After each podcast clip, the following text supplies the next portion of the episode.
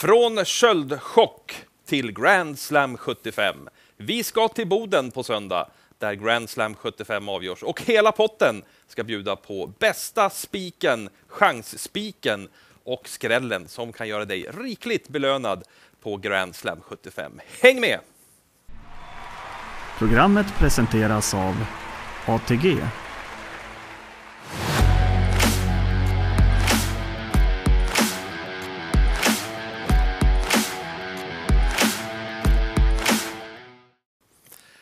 Varmt välkomna alltså till hela potten, programmet som ska gå igenom Grand Slam sjuttiofem till Boden på söndag.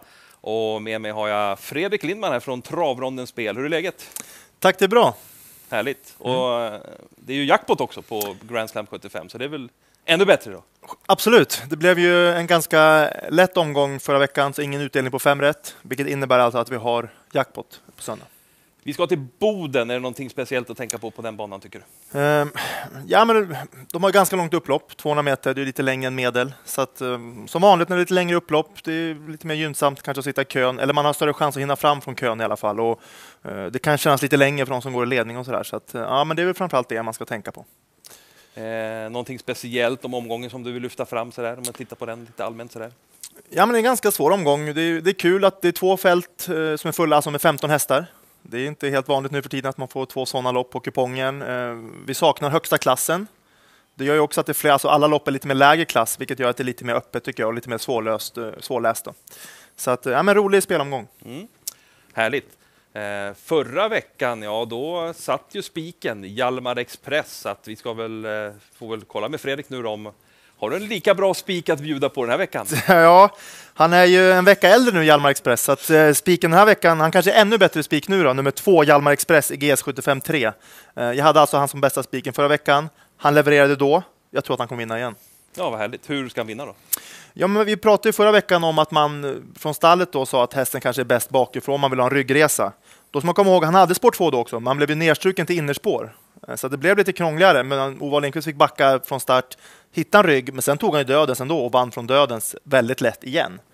Uh, nu har man sport två, jag hoppas att han blir kvar i sport två nu uh, fram till start, så att han får börja där. Och Hanna, om hon säger att hästen är ännu bättre bakifrån, han kommer från två dödens segrar nu, det måste jag säga att han är väldigt bra uh, för klassen, hästen. Mm. Är det en häst som uh, är på väg uppåt? Liksom? Ja, men jag tycker det. Jag pratade lite grann förra veckan också om att hästen börjar karriären med mycket galopper, var omogen, både i stilen och i psyket kanske. Han har stabiliserats nu efter ett uppehåll och tagit två raka segrar. Jag tycker han ser allt mer stabil ut hela tiden, både i psyket och i, i stilen. Man brukar ju prata en hel del om det här med att hästarna utvecklas och, och så vidare. Vad, vad kan man mena med det då? Ja, man kan ju mena liksom flera saker. Ofta är det ju ofta är det kanske att de behöver växa i kroppen, pratar man ibland. Man har en stor häst som kanske behöver mer, mer muskler, mer styrka i kroppen för att få upp explosiviteten i, och frekvensen i steget. Men det kan också handla om att man behöver mogna psykiskt, att man liksom förstår vad det går ut på eller att man slutar vara så barnslig och så här som man pratar om med hästar. Så att ju mer, mer loppen så brukar man ju bli starkare både psykiskt och fysiskt. Då har vi fått en bra spik. Nu ska vi se om Fredrik kan bjuda på en spik till. Kan du det? Självklart. Ja, G S sjuttiofem fem, nummer två, Ögård-Pål, tycker jag ser ut att ha en väldigt bra uppgift här på, på förhand. Mm, det låter ju spännande, men hur ser uppgiften ut?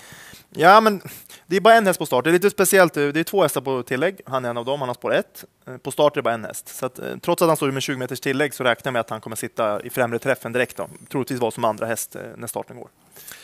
Ja, men det låter ju bra. Ehm, är den, han står han väldigt bra in i loppet här, tycker du? Ja, han tycker han står väldigt bra in i loppet. Man ser, han, han hade troligtvis vunnit ett V sjuttiofem-lopp senast om han inte galopperat sista sväng. Han galopperade där, kom tillbaka jättestarkt i skymundan.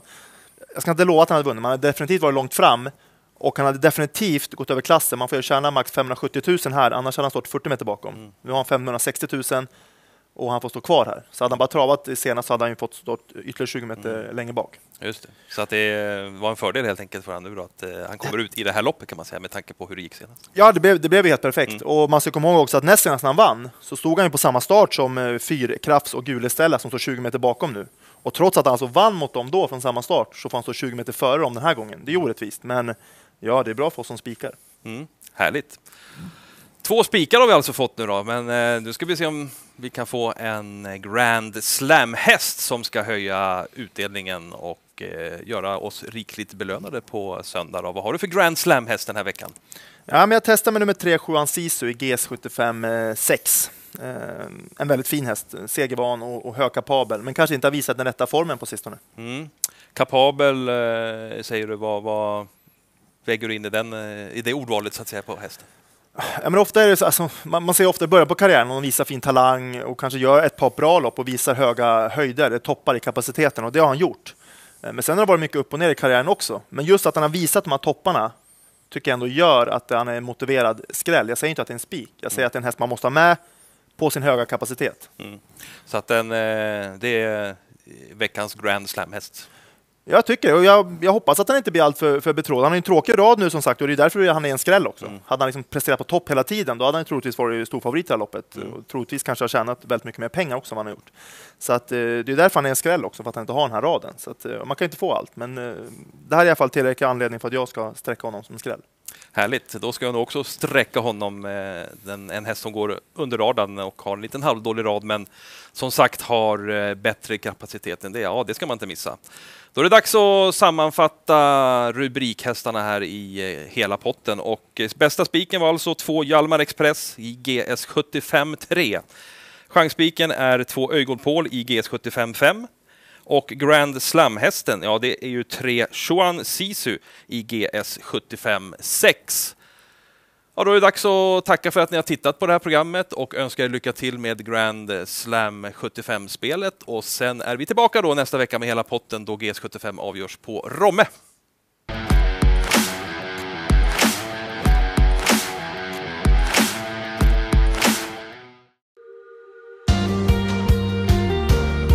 Vem har inte drömt om Paris?